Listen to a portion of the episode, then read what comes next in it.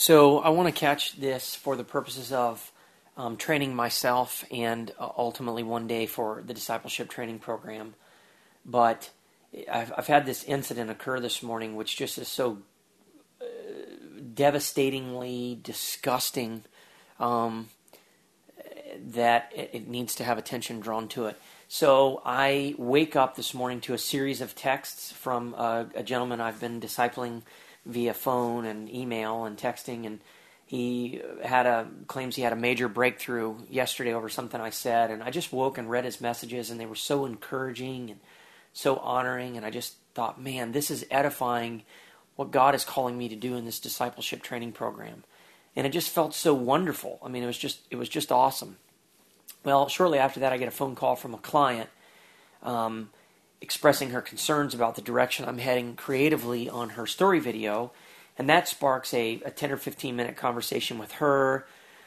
And then with Jill, I have not had a chance to do more than reading of a page this morning out of the book, The Kingdom of the Occult, where I'm reading about evangelism. So I've only had a chance to fill myself spiritually for about maybe a couple of minutes before these distractions started coming in.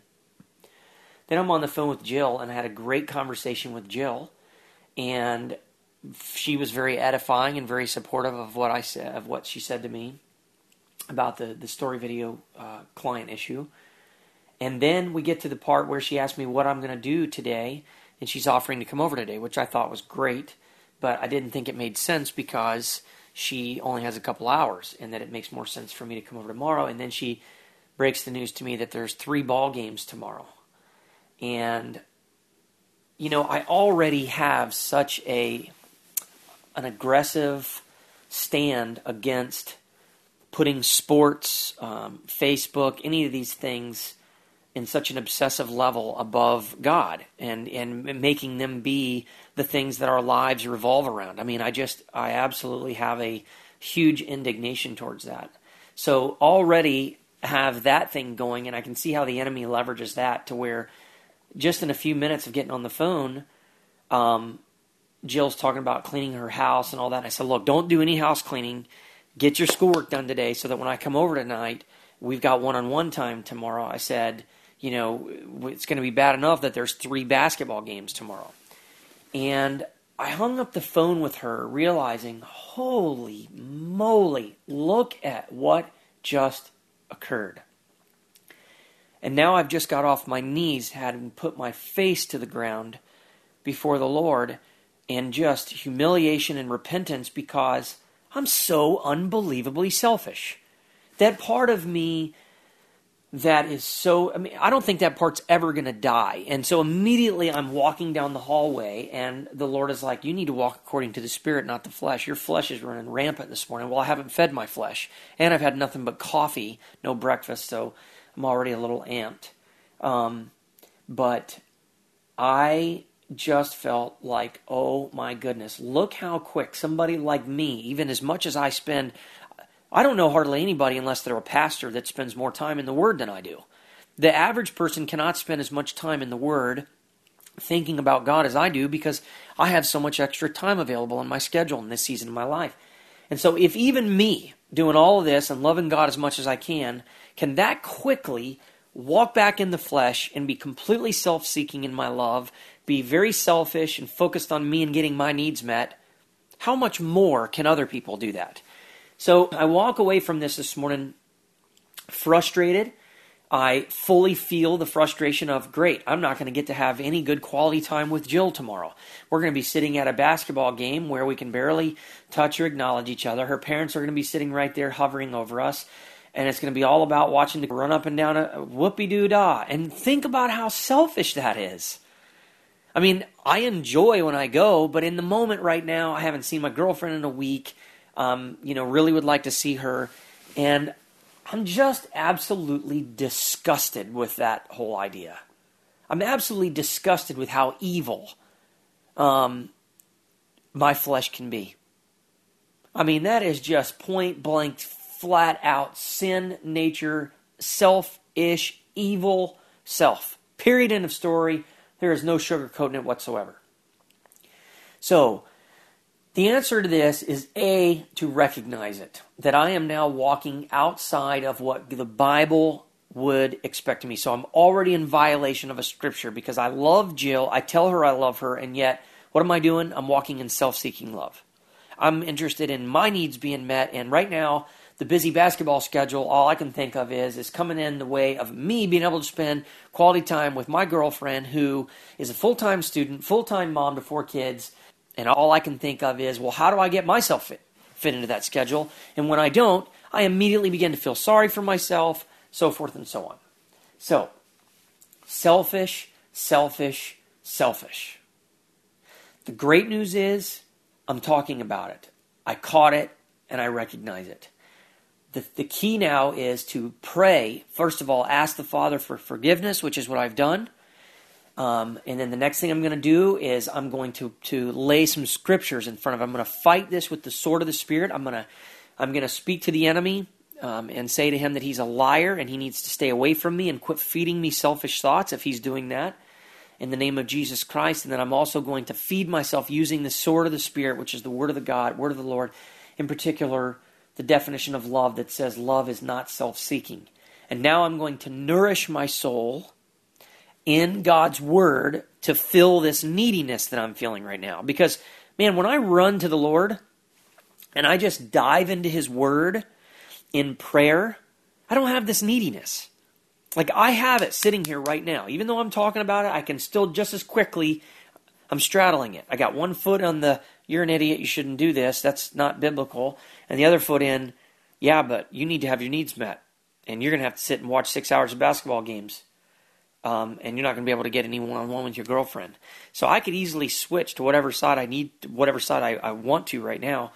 But I'm going to choose not to. I'm going to stand against it. And I'm going to I'm going to renew my mind in Scripture and listen to the Spirit and quiet the flesh, because right now the flesh is screaming. And this is the way I'm handling this issue. I'm not handling this issue looking at some woundedness or reading some book on selfishness or any of that garbage. It's simply a sin issue, period, end of story. I do not need counseling for this. I don't need to read a book. I don't need some workshop. I don't need to even counsel with somebody. The answer is simple. Because I fear the Lord, the Holy Spirit has convicted me of my sin this morning. He is the reason why I'm having this conversation. The answer is then to renew my mind, repenting first, and then renew my mind with the Scripture. And that's what I'm going to do. And I look forward to doing an update later. I want to add to this selfishness journal that I just made that I can feel the enemy wanting me to act out of this. This, again, is something that I keep noticing over and over, that the negative thoughts of the flesh and the negative attacks of the enemy messing with your mind, the goal is to get you to act on it. So, for example, I get this text from Jill saying, it's okay, the truth is you don't have to go to every single game. Just because I'm going to be there, I'll have you there for whatever you want to be there. And as I read that text, the fleshly part of me that's not getting my need met, that wants to revolt against that and texts back something to the effect of, oh, you're absolutely right. Maybe I won't come to all the games. Maybe I'll just go to like the last one or whatever. Almost as a way of trying to manipulate Jill into feeling bad. If I'm being completely honest, in that moment, that would be about me pouting. It would be about me trying to manipulate her into doing what my selfish butt wants her to do. That is hard for me to hear, but I just know this is a problem that millions of people face. And until somebody is willing to call a spade, you can't do anything different about it. And I know that this is, my problem. I want to act out of it. I want to say, sure, that's right. Yeah, no, I think I'll find something else to do. Because that way I can almost kind of send the message, yeah, I don't like the idea of, and I don't find quality time. I would almost like to write back, yeah, because that's just not quality time to me. I need time one-on-one, looking in your eyes, holding, kissing, walking down a trail, spending time, whatever. Sitting on the back porch, you know, going to a basketball game and just sitting there, barely even acknowledging each other while you're yelling at your kids the whole time is just not my idea of fun after having seen you for a whole week. That's just the truth. That's what I feel in my flesh. The truth with a capital T is, that is selfishness. So again, back to this whole thing of I find it so interesting that this is how the enemy wins. He gets us to act on our selfishness, or he gets us to act out of these negative thoughts. And what I have to be careful to do is to not act. And I also need to make sure that I do not act so much that not acting becomes an action. Meaning, you can begin to ignore or stonewall a person. Like, I haven't replied to her text message right now. Mainly because I need to think about how I'm going to reply and get myself straight here. But by not replying, that's also taking an action. That's also manipulating.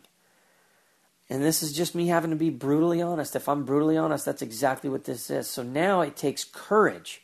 It takes running to God's truth, and then it's going to take courage to do the hard thing, which is to swallow my own need to have my needs met, or just give up, surrender my rights to have my needs met.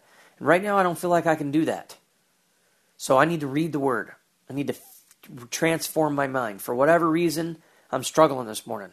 So that's what I'm going to do is I'm going to run to the Word on this.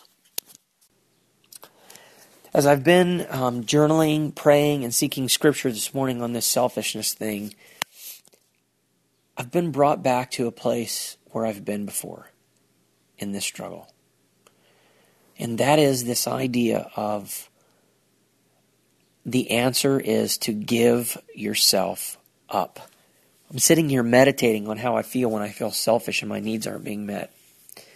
And the idea of battling that in the flesh and doing all these things you can to get rid of that feeling versus surrendering my right to have my needs met. That sounds so frightening to everything that I have fought my whole life for. And I'm sure that sounds almost impossible to anybody that would hear this. I mean, I can clearly even hear Jill having tried to talk me out of this because she said, you are human.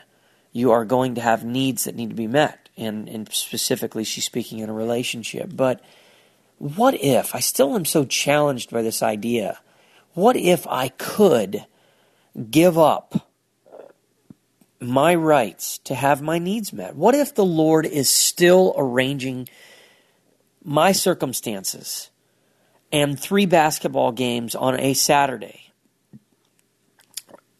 so that I will learn this lesson?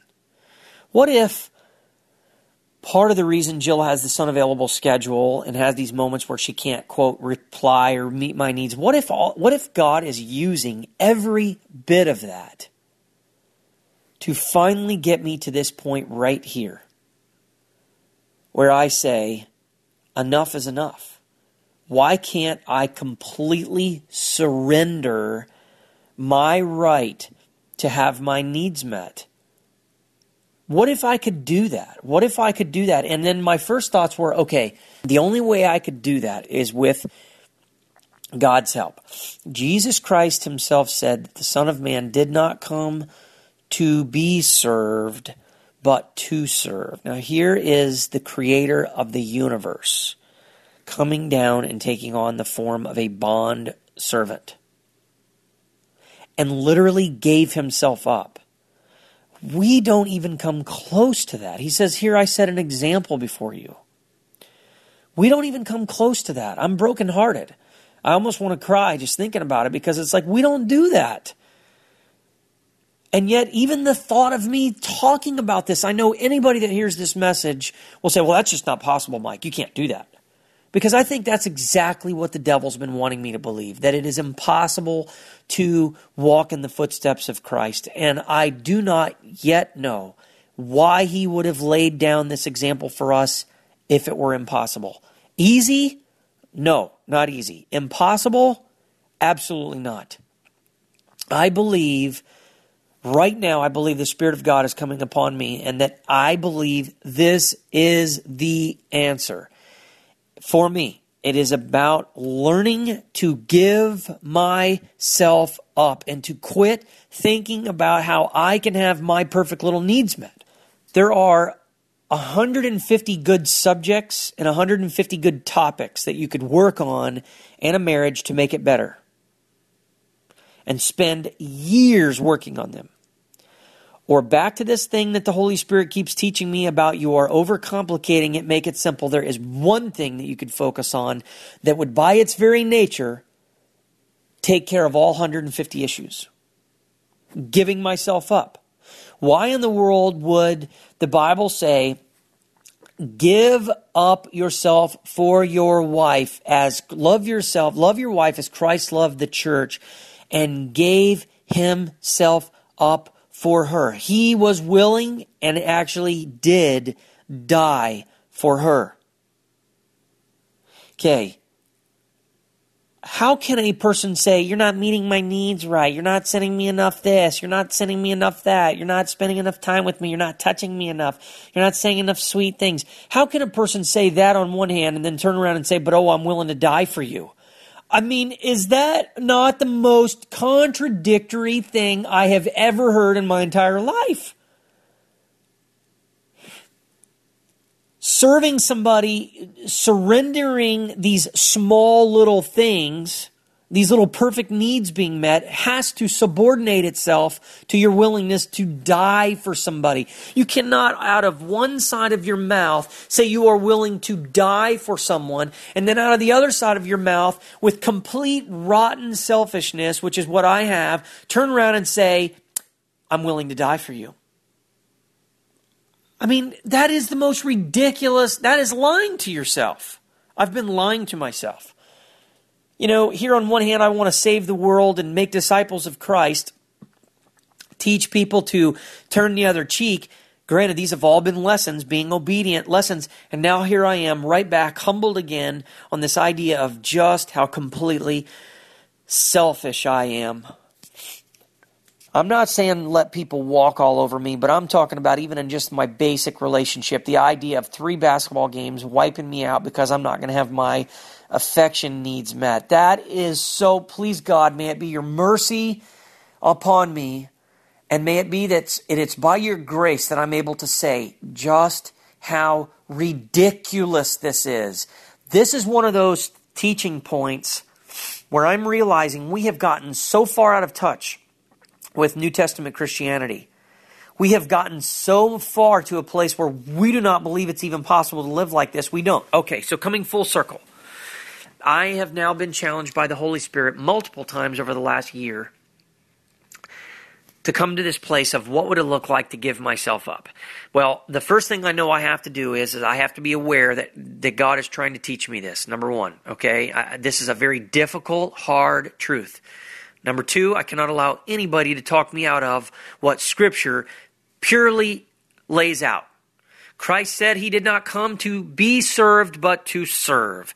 Do not think of yourself alone, but think of the needs of others. Think of yourself, think of others as better than yourselves. I mean, there are countless scriptures that I just came up with this morning that talk about not being selfish.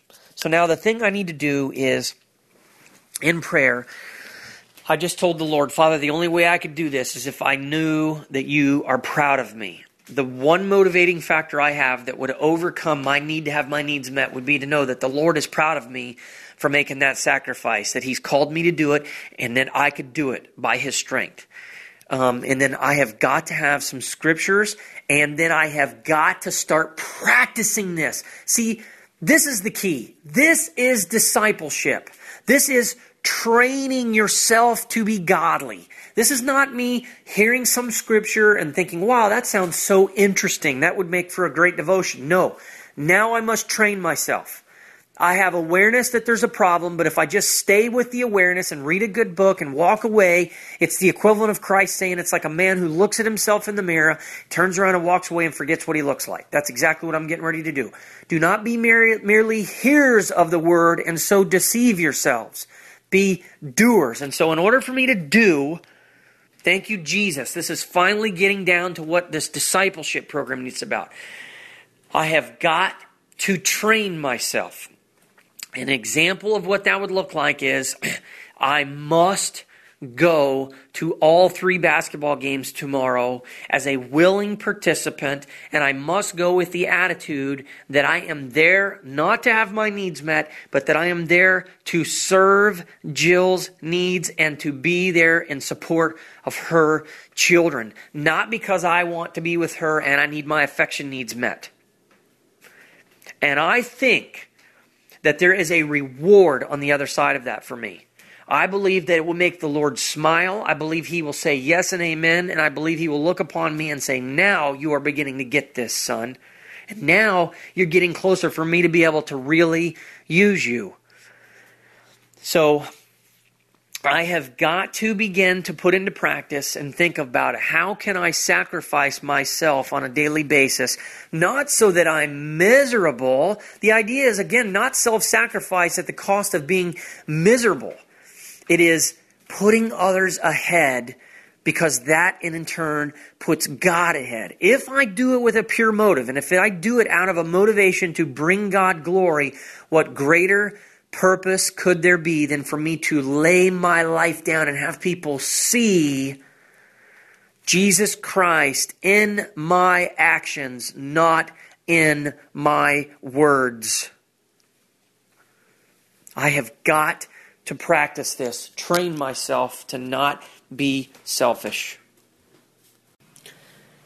It's 10:30 in the morning on a Friday, May the 11th. I've been sitting completely still, just kind of looking at the sky for at least 15 or 20 minutes, just looking around. I'm sitting in my parents' backyard, and I brought my Bible and some water out here. And upon walking outside after studying the Word this morning, I did a quick check of email, and there was an email from LinkedIn with this week's updates, and I just casually scrolled through them, almost with a sense of, oh boy, what are the latest headlines now, kind of thing, a sense of kind of just disgust. And there was this message in there about this company called Clout, and it's this idea that your social media status is now being measured and determined how much of an influence you are, how much of use you could be to other companies that want to leverage your influence for promoting their products. And by the time I got done reading just the first 2 or 3 paragraphs, I just got sick in my stomach and my arm dropped with my phone, and I'm just like, how ridiculous.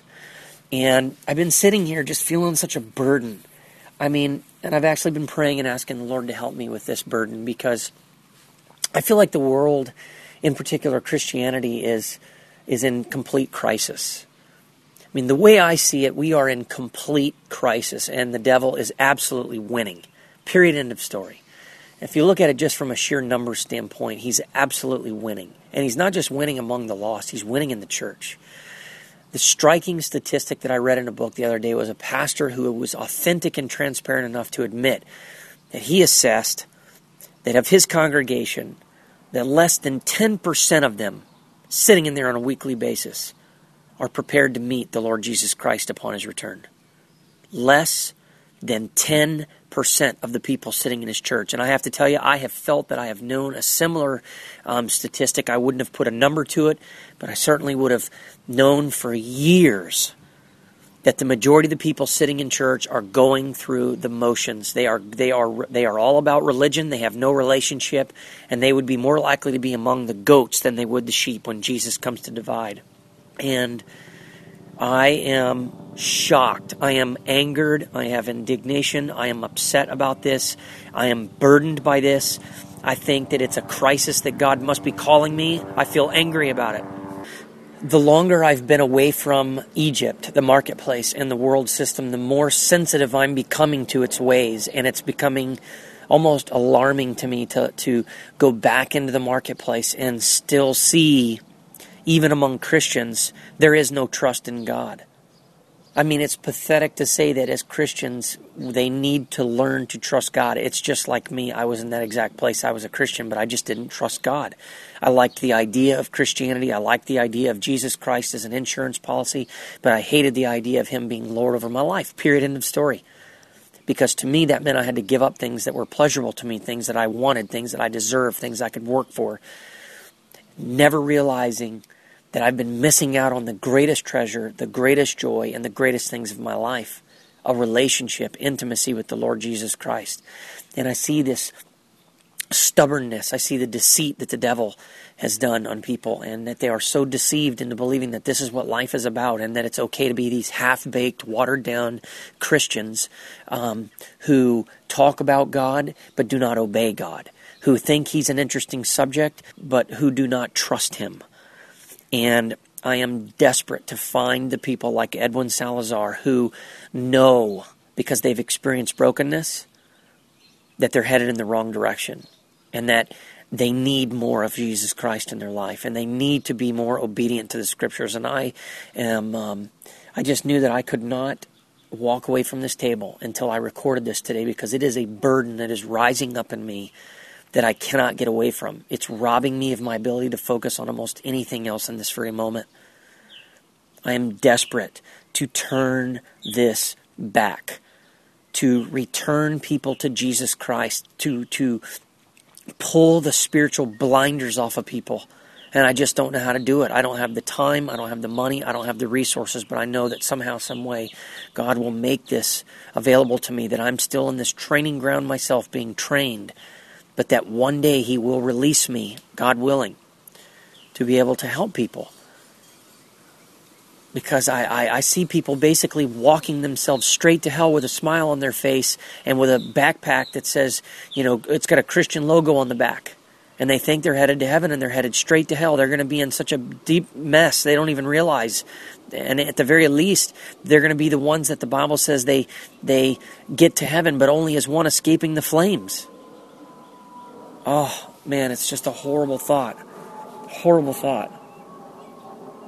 Some days I wish I would have almost remained deceived and just stayed right where I was at, because this burden is so intense. And yet, the burden exists because of my love for God and the desire to get people out of this. It's horrible. Getting ready to go for a run. Today's the 15th of May, and it occurs to me I'm not feeling very well. I haven't been feeling super well the last 2 days because of sinuses. Feeling pressure a lot in my face and all that stuff. I've got it under control now, but I refuse to just let this just cause me to sit around, and so I'm going to go for a trail run. This morning I spent a lot of time in the Word, and it is evident to me again that there is a closeness that is gone. There is a deadening of the joy in my heart as a result of a couple of days ago again being disobedient, falling into sin with Jill, still in this battle now, 4 months of premarital sex, trying as much as we can to stay away from it, and then yet always putting ourselves in a situation where we end up yielding to it more than we want to. And then I have noticed, without a doubt, every single time that there are consequences. And today, I can feel there is a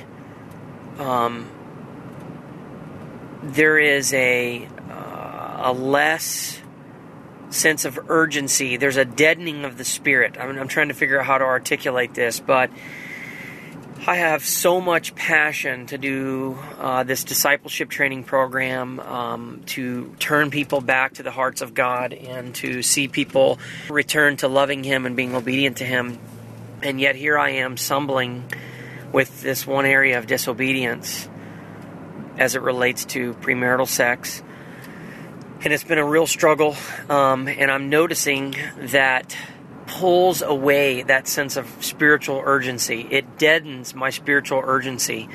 It makes me more normal. It seems to be almost like kryptonite to Superman. This, me participating in this sin, deadens a lot of this drive I have for righteousness and to make a big deal out of God. It absolutely does. It deadens my, it sucks the wind out of my spiritual sails. It removes the zeal that I have for the Lord and for doing His work. And I can also notice just an overall sense of like He's gone. Like all of the relationship between the Lord and I in these moments is it's very dependent upon me, meaning I'm trying to find Him, I'm trying to press in, I'm trying to read, I'm struggling, I'm wrestling, and it's all dependent upon me. Whereas when I'm walking in obedience, I'm following the Lord's commands, and I'm not walking in sin or yielding to temptation, He is the one that's pursuing me. I see the numbers, I feel the spirit of joy, He delights me, these kind of things. Whereas when I get into these episodes of disobedience, it's like that goes away. I mean, I can feel it. I do not know how to articulate it, but there is a sense of deadening, like the spirit is removing himself from me in those moments. And it's a terrible feeling. I've now had this happen about 5 or 6 times where I've fallen into this temptation, and it's been at least 5 or 6 times now where I have experienced this deadening of the spirit, and it's just a horrible feeling. I don't feel condemned. I don't feel shameful. I don't feel crazy bad or guilty. I mean, I do in the beginning until I repent. But even after I repent, I've noticed there's been a couple of times now where there's not an instant restoration of the presence of the Spirit. It's almost like God is allowing me to experience more fully the consequences of what my disobedience is, and I do not like it. And so I'm now taking a different step. I'm now taking a different path, and I'm going to put more things in place. I'm going to change my approach so that I can walk more in obedience and put the Lord and Jill and myself and our kids before my own needs. Today is starting out as a very frustrating day, and I wanted to capture this because in the moment I'm learning some things. So last night I encountered a very difficult technical challenge in editing a customer's video. They overpaid me $1,000 as a tip because the job was so done well. And then unfortunately I was not able to render a final product without some technical glitches. And I spent 5 hours trying to figure it out, pulling my hair out. Finally had to give up, although I didn't want to give up, at 11 o'clock because I knew I had to get up early this morning to go help Jill and watch the kids while she did a run with. So I'm driving there this morning, and I don't feel any joy in my heart. I'm not excited about going to see Jill and the kids. All I can think about is this project I'm leaving behind. That's creating frustration, almost kind of a resentment towards the fact that I have to go there this morning. I get there. Jill kind of just, barely pays attention to me very much and, not overly excited to see me. And so that just only plays into I already don't want to be there. Now I don't feel like I'm wanted to be there. So it was all I could do to just kind of, wasn't very happy. I didn't hardly touch her at all. Didn't feel like being around anybody there. I just kind of did my thing, and I just was like, all right, this is a difficult morning. I prayed the whole way over. Not the whole way over, but a good bit of the way. Get through that, have to leave, go to Starbucks to finish working on this project. And while it's rendering, I start to journal about how selfish I am and that the problem I'm facing is that no one can serve two masters.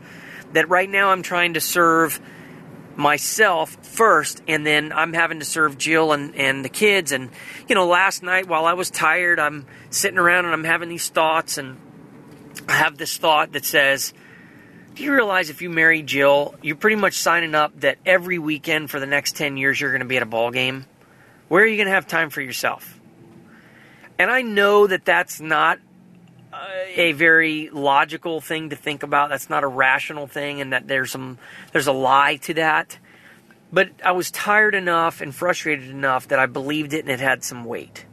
So that's kind of how what got me started with thinking, I'm feeling sorry for myself. Here I got this work agenda I can't get done, and now I'm going to do ball games. I also think are going to do Jill's running thing. I also wonder if the running thing caught me by surprise, because it's almost like flashbacks to when I would do this with, where I would go sit and watch all the kids while ran, and then I would pay hell when I asked if I could do something.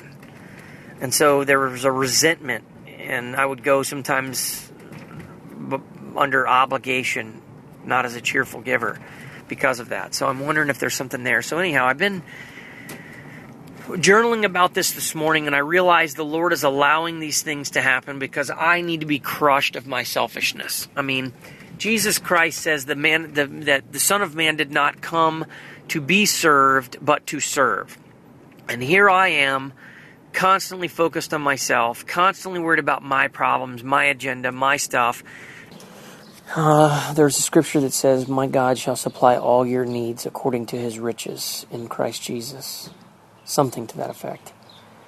And I just want to remind myself of that scripture, but right now I'm sitting on the front porch, and I've had a somber day today. I'm kind of a little heavy. Some of it is because my back is not feeling well, but the majority of it is because I am wrestling with another issue. And this is what happens as the Lord has revealed issues in my life, pride, forgiveness, the desire and lust for success, turning the other cheek. As the Lord as the Lord has brought up these issues, there is a period where I grieve the fact that I'm having the issue, and then there's this period of struggle where I'm battling, wanting to lay it down, and it's kind of this battle between the flesh and the spirit. And so right now I'm struggling tremendously in the last week and a half in this area of selfishness.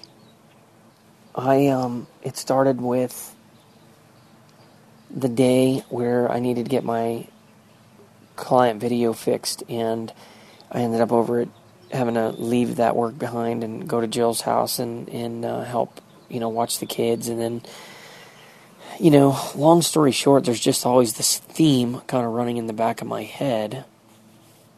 Some days it doesn't rear its ugly head and I kind of manage it, and other days it just comes on full force where there is a thread, there's a vein below the surface, a nerve that is deadly afraid of me not having my needs met, that is very selfish, that is fighting to not give myself up, and that is really just completely afraid of surrendering my rights to have my needs met, in particular in this relationship with Jill. And so what has happened of recent is her older son, who I really have, starting to really adore, really enjoy being around him, has broken something in his knee, like a tendon or what have you, and it's thrown her, unfortunately, into a crisis. And then just kind of watching that, just kind of standing back and watching all the things that she's having to give her time and energy to on a daily basis, on a weekly basis, I can't help but to be gripped and go, man, can I do this? The part of me that really needs my needs met, or that is looking for my needs to be met, is scared to death and says, this woman is always going to be so busy doing ball games, fixing injuries, watching kids, shuttling them back and forth to programs, games, taking them to this, taking them to that there's just never going to be any time for me. I'm going to be the child that gets kind of left behind, if you will, is what it kind of feels like. And speaking that out, I completely understand how selfish that is. I'm completely aware of how dishonorable that is and how unlike Jesus Christ that is. And so I'm fighting in my spirit to acknowledge this and to get rid of it. And I've been doing this for the last couple of days. But the fear in my flesh is so strong that this is not an easy battle. It is not an easy battle. I can hear in my spirit the willingness to say, I want to give up myself. I want to give up my right to have my thought right to have my needs being met. I want to give up my needs and instead focus on totally serving her and those children as well as mine. And really kind of, my spirit wants me to lay myself down, wants me to surrender myself and give up my right to have my weekends work out the way I want them to work out, my romantic time with her to work out, and my lovey-dovey needs and affection and all that, to give up all of that and settle for whatever she has to give, if anything, where I'm just dedicating myself to service her. Now, that sounds very honorable, very noble, and very Christ-like, and it is something that I definitely, in my spirit, am excited about. But my flesh absolutely hates that idea, and this is something that is incredibly difficult for me to press through. I feel that there is a battle going on right now in my soul over this truth. I think that it's been there for a long time, this idea of giving up myself. And the first person that would come along would say, well, that's just unrealistic. You can't do that. I mean, even Jill has said this to me. You can't do that. I mean, you're a human. You have needs. What about that scripture? My God shall supply all your needs according to his riches. Can I not trust God to meet my needs? Would it not be exactly like what we see in the Bible? Would it not be exactly like Jesus Christ to ask us to give ourselves up in service to another person, in particular your spouse, where the Bible says to love your wives as Christ loved the church and gave himself up for her? I mean, you don't have to argue with that. That's black and white. So why is it then that I have such an equally good argument on the other side of that's just not realistic? Michael, you are going to have needs. You are going to need. In fact, the Bible says don't go long without doing it because it knows that you have needs, and if those needs aren't being met, that Satan's going to tempt you in that area. So I'm just using that as an example. And I can feel so much anxiety. I mean, I feel a conflict, big-time conflict in this in my spirit, because I want so bad in my spirit to give myself up for her. But my flesh says, no way. You're an idiot, and you need to manage this, because you are getting ready to get involved, long-term, permanent, potentially, with a woman who's got a lot of other things going on besides you. You're going to be just something added to the stack, and you're going to get lost in that stack. And my spirit says that should be okay, because 20 years from now, she might roll over in bed and say, I just want you to know how much I appreciate you having given the last 20 years of your life away to me and to serve me. And you are one of the best examples of the Lord Jesus Christ that I've ever seen. And I want to serve you from this point forward and help you and whatever. I mean, there's very well that God could, and that maybe that day doesn't happen, but the fact that she would say that I was the best example would be reward enough. And yet I feel like I do not have the strength to do this. And so I know that the strength has to come from the Lord. It has to come from the Lord. I do not have the strength to do this on my own. So this is a battle I'm having, and I'm going to continue to fight this battle. I feel like I know what the truth is, and yet this is one of the scariest things I've ever had to do. This is not nearly as easy as, the idea of going to court without defending myself. That was pretty easy. There is something in me that is so afraid of not having my needs met that I find myself distancing myself from Jill when she gets so busy and she gets so preoccupied. I start to withdraw like I'm protecting myself, because essentially I am. It's horrible. I absolutely despise this part of me. And I have asked that the Lord teach me about this and to help me find His truth and to have the courage to walk in it, in this very thing. Man, this is difficult. This may be the most difficult battle I've ever had to face.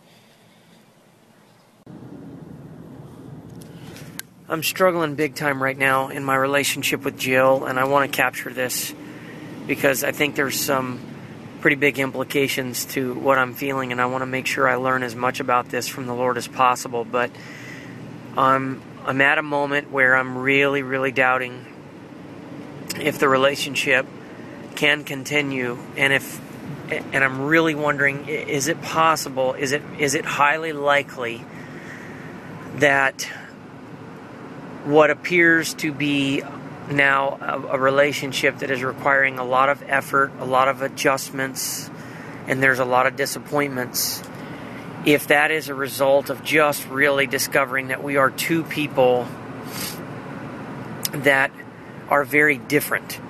That there's not anything wrong necessarily with either one of us, but that we finally have gotten to this place where we realize, or where it's apparent, that we have very different needs in certain areas. Over the last couple of days, we have really been struggling with this subject matter of, are we equally fervent in our love and desire for the Lord? Like, in other words, since that is going to play into what our life looks like, what we do with our time, how we teach our children, so forth and so on, are we equally yoked in that way? And I have made the argument that Jill is more likely at a stage in her walk where, because of her busy schedule, because of just the craziness of her life, that she has slowly slipped away from making God her top priority, and instead now finds the majority of her emotional, mental, and physical needs through exercise, through running, primarily that's her big thing, through reading about running, and just, doing fun things with the kids and stuff like that.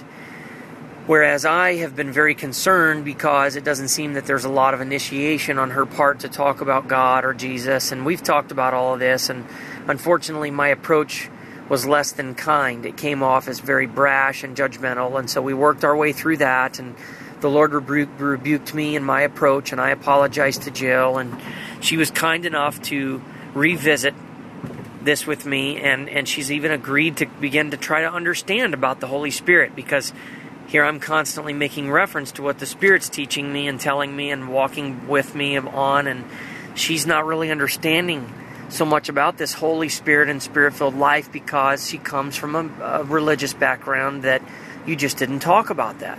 And so she's one of those people that has been made to believe that the Holy Spirit is kind of maybe something more weird, and when people talk about it, it's kind of weird and not fully. I mean, I know she's not completely immune, feeling that way. But when I'm talking about what the Spirit of God is teaching me, those words would never come out of Jill's mouth, I don't think. There's a misunderstanding about the person of the Holy Spirit, and if you are misunderstanding, in my opinion, who He is and what His works are, then you can't possibly imagine that He's filling your life. And I have been trying to get her to understand more and seek more in that. In the process, that's created some weirdness. Like, are we going to be able to make it or not? Are we truly? Are these differences that we can settle on and work through and be in agreement with, or are they too much? And I think that even just sitting over the last couple of days trying to work through this, it's created some emotional distance and uncertainty on both of our parts. And I showed up this morning at the gym, and I was struck by what I felt to be how evident the distance was, and it was heartbreaking. And it felt like the relationship had changed. It felt like I was with just somebody who I know because I've every once in a while seen her at the gym. When I approached Jill, first of all, there was no big smile and greeting, and I understand that she's not feeling well, but I felt like in this situation, with the sensitivity of our relationship and her knowing how important honoring is, and this kind of need to feel each other out, that there would have been a little something more. And then when I went to give her a kiss, she turned to me her cheek, and there was just something about that spoke volumes to me about where she was at. And the rest of the workout was just very uncomfortable for me. It just was very uncomfortable because you don't know where you're at. You don't know what the other person's thinking. Where are we going from here? Is this love? Is this not love? Are we just being friends? What is this? And it was very, very uncomfortable and painful, to the point where I ended up just saying, okay, I just need to go. And she said, well, give me a hug. And I kissed her back on the cheek, gave her a hug, and said, all right, I'll talk to you later, and just walked away. And we've never done that. And it just felt like I had no other energy to do anything else in that moment but to do that. And I am very upset about it, and I've begun thinking about it and wondering, okay, are we just done? you know, there is a sense of relief that will come with knowing that the work is over and we don't have to keep trying and fooling ourselves, because I am exhausted right now. And I know Jill has got to be exhausted, because she's already had to put up with this for a long time. And so I'm really just wondering, you know, as I've been reflecting back on the status of the relationship and how I have felt up and down in the relationship, it feels to me like Jill is much more stable and much less needy. She's much further along than me in these certain areas. And I don't even know if it's that she's further along with me, or if that it is that she's just independent of having a lot of these needs that I have. I mean, I really am a person who I think needs somebody who is even more affectionate as a love language. And Jill is a person whose father, I've never seen touch her. I've never seen kiss her. I've never heard him tell her she loves him. And I've never heard her tell him that he loves her. She loves him. And so she is perfectly okay with probably going hours without us not touching, whereas I seem to not be okay with that. I seem to be sitting at a ball game going, why are we not showing each other affection right now? Why is she not touching me? I mean, if you adore me, aren't you supposed to be telling me that by affection? And I see a person in church, a woman, rubbing on her husband, and I think that is what I desperately desire. I desperately desire a woman who wants to be touching me and wants to be loving me on me a lot more. And I know that Jill, and there are times when I'm okay with it being like that, but it just seems like there's this pattern over the long haul of me constantly feeling like I'm doubting her love because of her level of affection, like she can turn it on and turn it off, and it just leaves me feeling so uncomfortable. And I've thought, okay, this is my fault. I need to be, and I've called it being needy. And I've thought, okay, well, maybe I can just teach myself to not need that. Maybe I can just shut it all off and, you know, just not be like that anymore. And I've tried so many times, and I get geared up and I say, oh, Lord, I'm going to die to my needs and I'm going to give myself and surrender to serve. And I don't know if it's that I'm already so out of gas in this relationship from that standpoint that I just can't do it, or if I'm just being a fool thinking to myself that I can do that, and, you know, realizing that that's not going to happen, that I do need these certain things, or I'm likely going to be very miserable, and in turn, I'm going to make Jill miserable. And again, I don't think it means there's anything wrong with me necessarily, and there's not anything wrong with Jill from the standpoint that she just doesn't have a lot of these needs. I mean, I don't know that I know anything what Jill's needs are except for me to be in her presence at her house, quality time, and so I don't know. I've been so sad, and right now I'm tired and I don't feel so well, but I'm very disappointed. I'm very disappointed. It very much occurs to me that Jill may very well have been turning her cheek to me because she's been sick and she didn't want to kiss me on the lips. And I took it very much different than that. Oh my goodness. This thought just occurs to me. I mean, as just a perfect example where she wouldn't think anything different. And I'm left thinking, wow, what did she just say to me by that? You know? And gosh, that just feels so crazy for me to just be realizing that right now in this moment. But even still, there's a perfect example of, I feel like I've communicated this to her over and over again, and I feel like she's been very receptive to say, well, I can do better, I can do that, and then I feel like I constantly am feeling left needy. And I hate it that when we're sitting at a graduation, that when she finally does reach through my arm and put her hand on my leg, I hate it that it feels so good. I hate it that I'm like, oh, I needed that. I don't know that that is just, you know, such a good thing for me, that I'm like that. I don't know that it's a good thing for her. I think she's got so many things going on. I just wonder, can I ever get to a point where I feel like there's enough affection and that I have enough of her love? Or am I always going to feel like in want? And I'm going to be focused on that because I'm starving for it. There is that part of me that's wired as a lover that really wants to give and receive affection. And I don't know if that means there's something wrong with me, or if that means there's something really right with me and I'm just out of balance with somebody who's not quite at that same, energy level for that. I just don't know. But I am sad. I'm brokenhearted. And I just have been praying that the Lord would guide me and direct me on this, because I cannot fix this. I do not know what to do.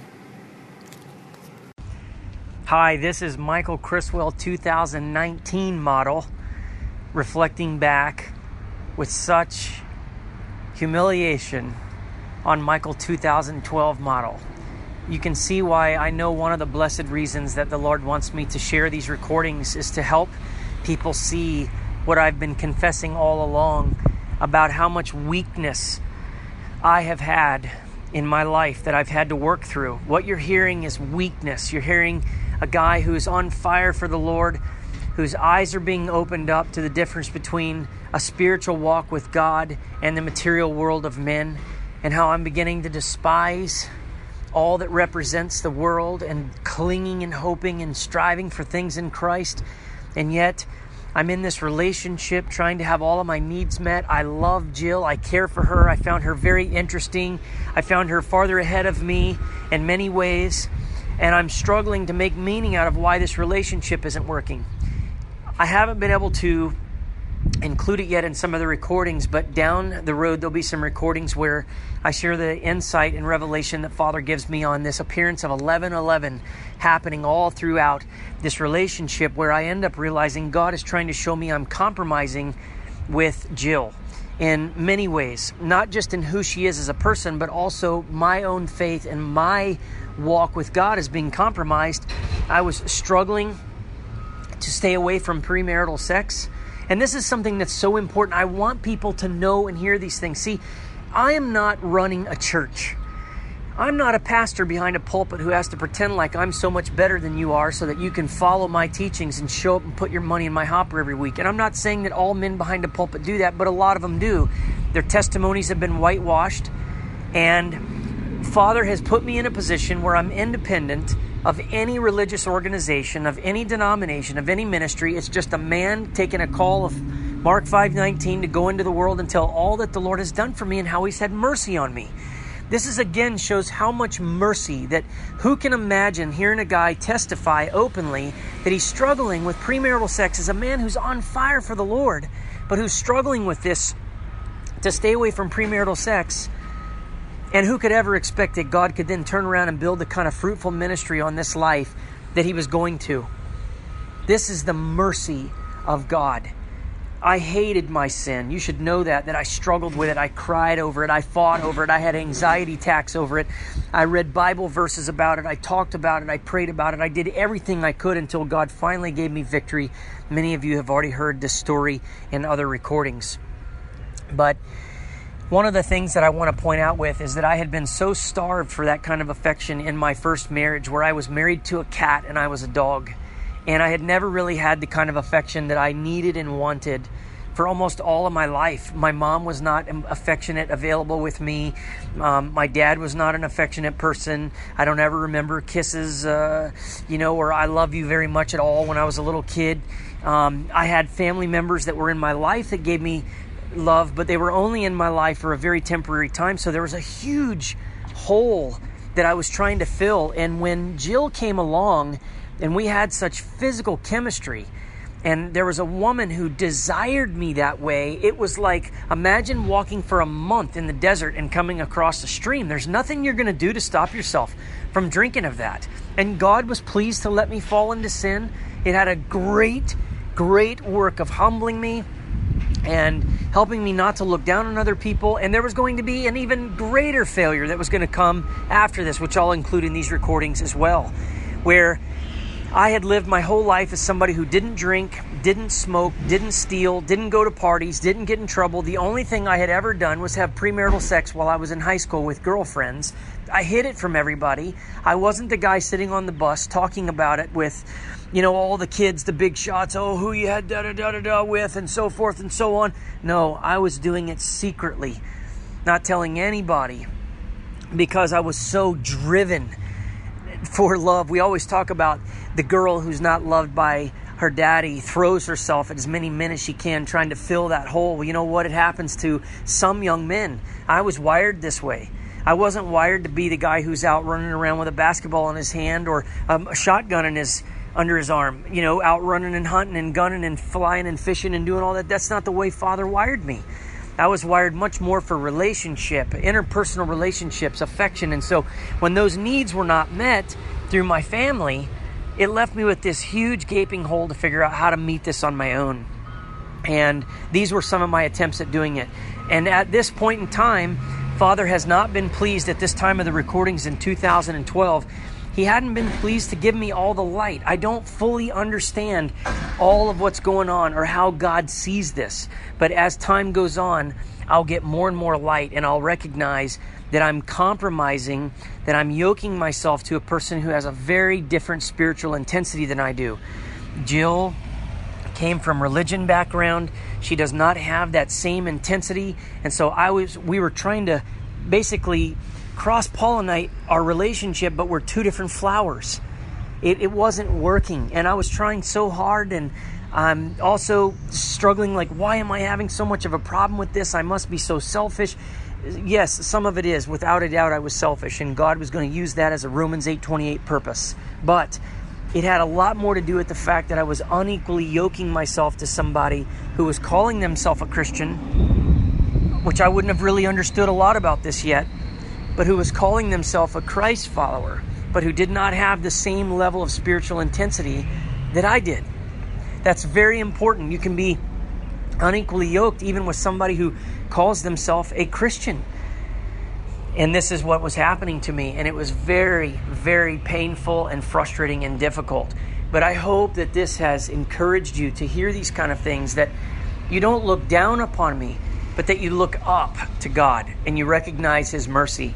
You know, for example, if you looked at the disciples when Jesus Christ is ascending up to heaven, and you think, wow, what mighty men of God. They went out and they slayed devils and they raised the dead. Peter even took a few steps and walked on water. Wow, what amazing men. Rewind the clock to when Jesus finds them. Who would they have been then? Even still, even after Christ has left, they still make mistakes. They're still carnal. They're still worldly. They still lack understanding. They're still hardened in many ways until the Holy Spirit comes at Pentecost. And so it was with me in this situation where I'm still walking with God. I'm still learning, and I'm still so ignorant about so many things. To think that I could have even the few number of times that we engaged in premarital sex, because we fought against it. So this didn't happen, you know, dozens of times. And even still, me feeling and claiming to be the man of God I was still so deceived in this way. And I did not include in these recordings how much of an effort I made to justify this. I've done a whole recording on this about biblical justification for premarital sex with a question mark.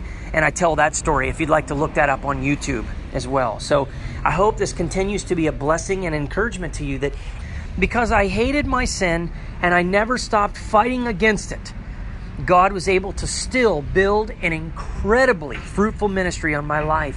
And God was going to continue to deal with me strictly and continue to bless me and teach me and raise me up to be a source of life in Christ to other people, to point other people to hope. And I just pray that those of you who hear this and you've struggled with sins and you have needs that are unmet and you've, you know, fallen, and listen, don't judge yourself by my number of times of sin. Don't listen to the fact that I just told you that it didn't happen very many times ago. Oh, Michael, you don't understand. For me, it's happened hundreds of times. No, start hating your sin now. Do not play with this. Listen, I knew that I could cross a line that I could never come back from, and people do it. Let me tell you something. I have a very unique position, I think, in all the world. I think I have this one thing that is unique in all the world. I think you'd be so hard-pressed to find a person who has this experience. I'm telling you, in all the world. In 7 years, I calculate I have received tens of thousands of messages from people. Oh, if you send a letter to Charles Stanley, don't be fooled and think for a minute he's got time to read it. There'll be many people who, or if you've seen like the Benny Hinn show, God forbid, but if you've seen him on TBN where he's got the big gigantic stack pile full of letters, you think they open up those letters and read them and hear those stories? No, they don't. They lay their hands on them and pray for them. It's not worth anything, but listen to this. I have received and read personally tens of thousands of stories from around the world from Christianity. I have an insight on how people feel about their walk with God, on what people's frustrations are that I think very few even ministers in the world have. How many people will go up to their minister and dump out their heart and tell all the truth to that minister? Honestly, just ask yourself that question. How many ministers behind a pulpit do you really think know their flock? Think about it. But because I have been so transparent, and there are very few people in the world that have been this transparent. I'm not bragging on me. I'm just telling you this is what I know is a fact. That's why people that have ears to hear are listening to this ministry, because it's authentic. It's real. I'm not trying to be something I'm not. I'm not trying to make myself to be holier than I am. I'm telling you, warts and all, what it looks like. Oh, I'm reprimanding you. Oh, I'm encouraging you. Oh, I'm rebuking you. But now you see, I've done it to myself first. I fought my own sin first. But how many men truly know their flock? My friends, I tell you, I've heard from tens of thousands of you. And not just, hey, Mike, great videos. Keep up the great work. I forwarded an email to a sister friend of mine in California this morning because it was so similar to a subject we just talked about. And I told her, I said, sister, I want you to try to imagine having this life. I've heard thousands of these stories. And she was just blown away. One email. That's all I do is just send her one email. And immediately she thought, my goodness gracious, Michael, what do you say to something like that? See, people don't know behind the scenes the things I've heard, the stories I've been told. And I want you to know God is merciful, but we cannot take advantage of him. And I'm telling you, I have heard from many people that have lost their salvation. I've heard from many people who know when they read Hebrews 6 and 10, that's it, they're done. You know something? It may very well be the case for my wife. She may have crossed a line she can never come back from. Only God knows. But there's plenty of scriptural evidence that says that you can cross a line and you can never come back from it. Listen, God is merciful. I've heard many stories of people dabbling in the occult after they became aware of Christ and they got led astray or they got into Eastern mysticism. But there's a lot of stories where people can't come back.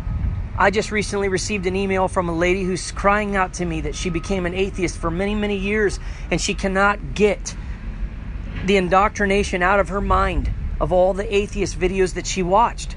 She watched so many atheist videos that she now believes the Bible is false. And she cannot bring herself again to believe. What is that but a person who's unable to repent? You have to take this stuff seriously. I'm not going to try to make it sound easier than it is. I'm not going to tell you that, yes, you can just go and throw yourself in the filth of sin and you can go swallow it all up and eat it all down and then you can turn around and come back to God. No, I'm not going to tell you that. I'm not going to tell you that. Because here's the thing. You don't know where the line is. This is the most important point I want to make. You do not know where the line is that you will cross, that you can never come back from, that Jesus Christ looks at you and says, you have trampled the blood of the covenant that sanctified you. You don't know where that line is. I don't know where that line is. When you guys contact me and you say, Michael, I don't know, maybe I'm a reprobate of mind, maybe I blasphemed the Holy Spirit, I think I've committed the unforgivable sin, I don't know if God can forgive me. Many times, it's people that have never known the Lord. They've only known about Him. They've known about church. They said a prayer and they thought they were in. They didn't have this power of the Holy Spirit. They didn't have discipleship. And like me, they went and lived in the world for a time. And then when they fall flat on their face in sin, they begin to become convicted of it. And they start to have the fear of God wash over them. And they say, my goodness, maybe I'm a reprobate mind. Maybe I can't come back from this. That's a devil's trick. But there are those who have known the Lord. There are those who have known the truth and known the scripture and walked away from it. and went back like a dog returning to its vomit. See, the thing is, I don't know who that is, and neither do you. God does. You can't come to me and ask me, have I lost my salvation? I can probably tell you by looking at the fruit in your life if I know you, if you're saved or not. And I can point you to some Bible verses that you can use to take your spiritual temperature. But I don't know the condition of your heart. I don't know how much ignorance you were in when you did what you did. I don't know if you were truly born again when you were wallowing in all that filth. I don't know if you've ever actually tasted of the goodness of God and fellowshiped with the Holy Spirit.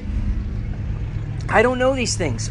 God does. It's why you would want to go to God and beg for his mercy. But I tell you, you need to take these things seriously, because I am so quickened as a man who's working out his salvation with fear and trembling when I listen to these recordings, and I realize how close I got to being a man who God could not use and a man who God would have cast aside.